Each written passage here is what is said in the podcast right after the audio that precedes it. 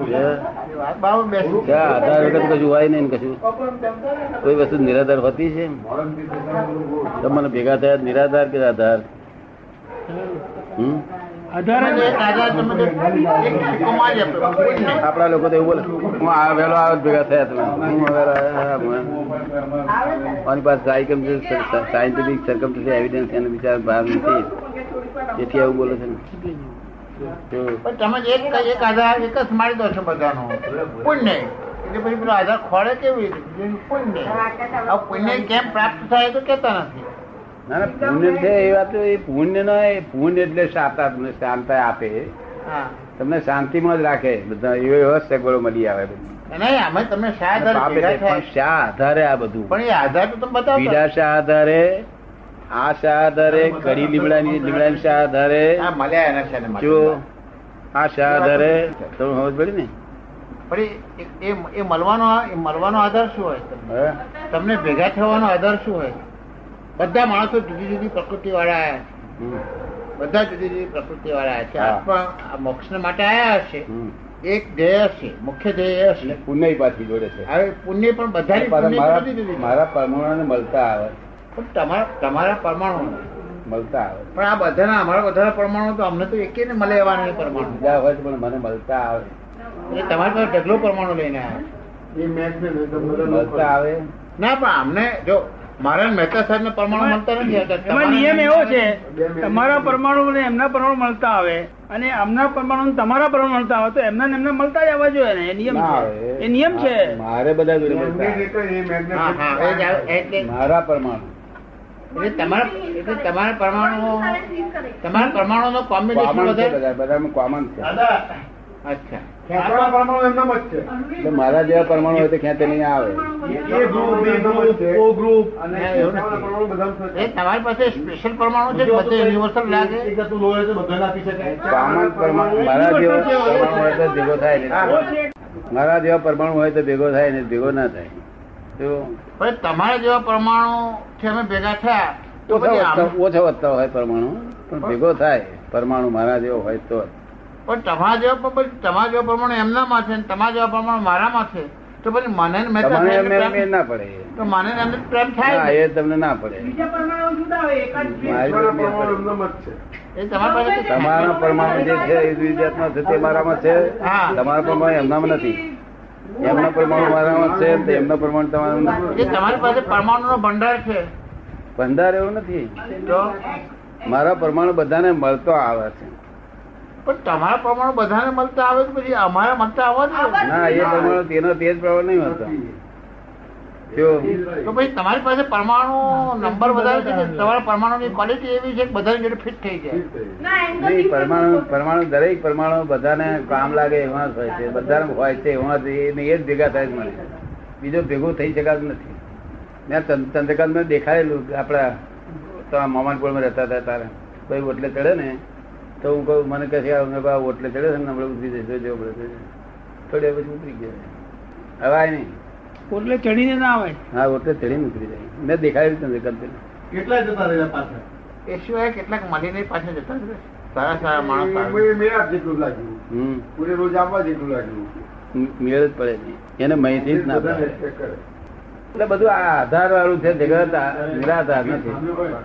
ભગવાન ભગવાન ના ફોર્મમાં છે, અને આ પરમાણુ પરમાણુ ના ફોર્મમાં છે, બધું આધાર રહિત છે અને કાયદેસર છે, વ્યવસ્થિત છે, અને રેગ્યુલેટર ઓફ ધી વર્લ્ડ છે કે રેગ્યુલેટર. મેગ્નેટિક ફોર્સિસ હોય છે અમુક અમુક ક્ષેત્રમાં, જે આ આ જે આ જે પરમાણુ છે એ બહારના પરમાણુ છે, આત્મા જોડે લેવા દેવા નથી. આ બહારના બધા સ્થૂળ પરમાણુ ના, પણ આ જે તમારા અમને તમારી પાસે જે ખેંચી લાવે છે પરમાણુ, પરમાણુ જે છે એને આત્માને લેવા દેવા નથી. શું લેવા દેવા?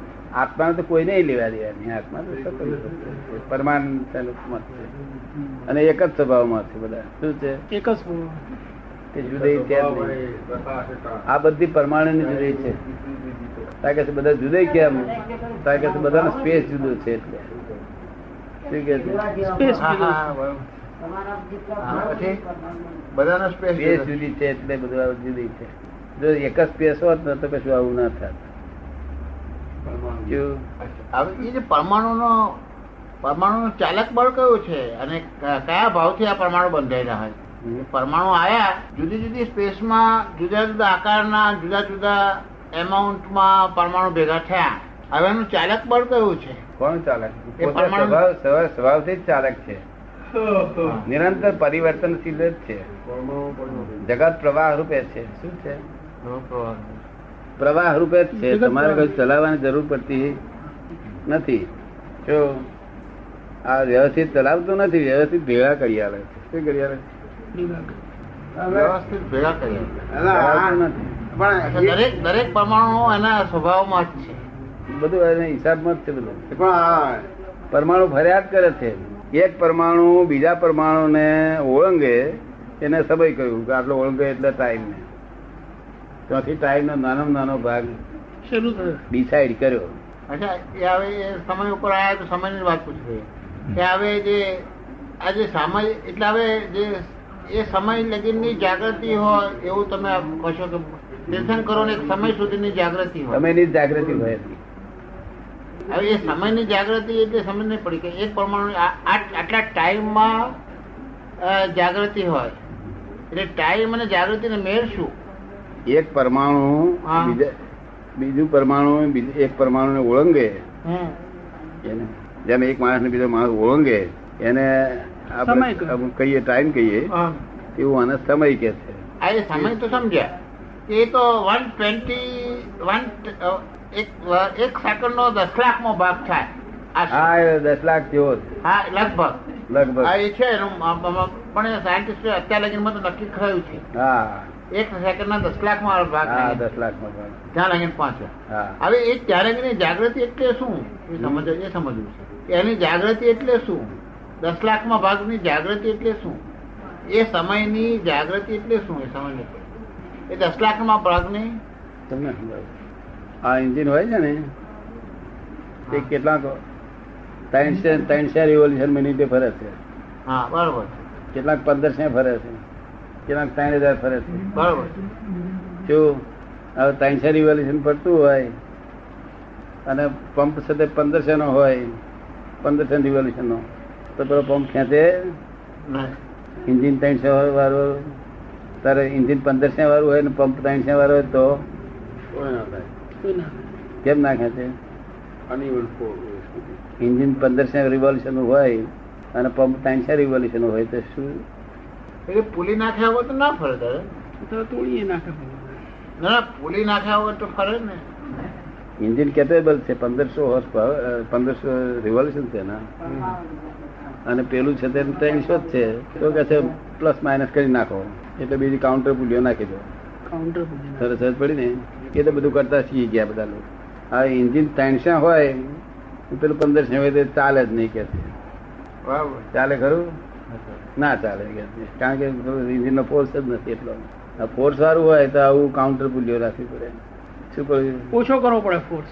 હા, હવે તમારી તમારી વાત તમે મજૂરને કહેવા જાઓ તો તમારી વાત સમજતા એને વાર લાગે ખરી? વાર જ લાગે. હમ, વાર જ લાગે. અને આને દીપકને કહેવા જાવ તો એને સમજ પડી જાય, કારણ કે રિવોલ્યુશન મળતા આવે તમને અને પેલું તો તમારે મળતા ના આવે તો તમારે કાઉન્ટર પુલી નાખો તો રાગે પડે. એટલું નીચે આવવું પડે. હું દરેક ની જોડે કાઉન્ટર પુલી નાખીને વાત કરું છું બધા જોડે. મારી જો સીધી વાત કરું તો કોઈ પકડી કે નહીં, તો બધા જોડે કાઉન્ટર પુલી નાખીને જ વાત કરું છું. પણ એ તમારી વાત કરો ને એવી, પણ પુલી કાઉન્ટર નાખ્યા વગર તૂટી જાય. પેલો પંપ તૂટી જાય, બધો પંપ તોડી નાખે.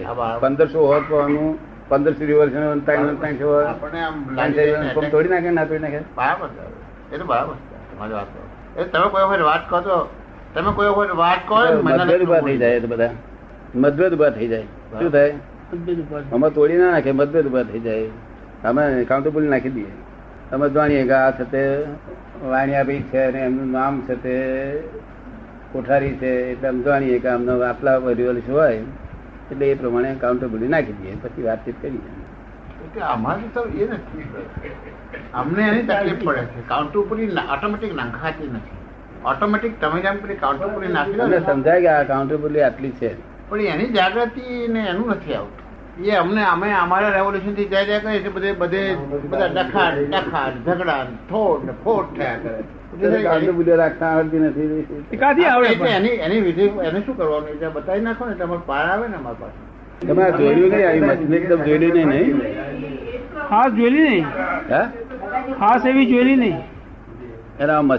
બધી આમ ફેરવે એવું પૈસા સીધા જાણવાનું, અમારે મહેનત બધી અમારે કરવાની, પૈસા સીધા લઈ લે. અમે બધું જાણીએ ને મહેનત કરીએ ને આ તો સીધા પૈસા જ લઈ લે. ઇન્કમ ટેક્સ વાળા સીધા અમારું ફાળ હોય ને એ સીધું લઈ લે, બીજી માથાકૂટ માં કરે ને. ઇન્કમ ટેક્સ વાળા પૈસા હું તો વિધિમાં એ જ કઉ છું દાદા, જાગૃત અને કાઉન્ટર ભૂલ નાખે એટલે પેલો પંપ તૂટી ના જાય. ફર્સ્ટ ક્લાસ માં નીકળે એટલે બે નો રિવોલ્યુશન જુદો છે તે. આપડી વાત તો રહી ગઈ, આપડી વાત રહી ગઈ ત્યાં. અમારે આટલા બધા રિવોલ્યુશન ફરે ત્યારે મહાવીર ને કેટલા સમય ના રિવોલ્યુશન કેટલા ફરતા હશે? દસ લાખ પર સેકન્ડ રિવોલ્યુશન ફરતા હશે. હવે એની જોડે આપડે વાતચીત કરીએ ચીજ મેળ પડે તે ચૂપ જ થઈ જવા. હે મહાવીર તો ચૂપ જ રહેવું પડે એટલે મૌન રહ્યા. એટલે એ કોઈ જોડે વાતચીત કરે નહીં, એમને સહજ પ્રમાણ નીકળ્યા કરે એમની ભાષા. તે હવ હવની ભાષામાં સમજી જાય.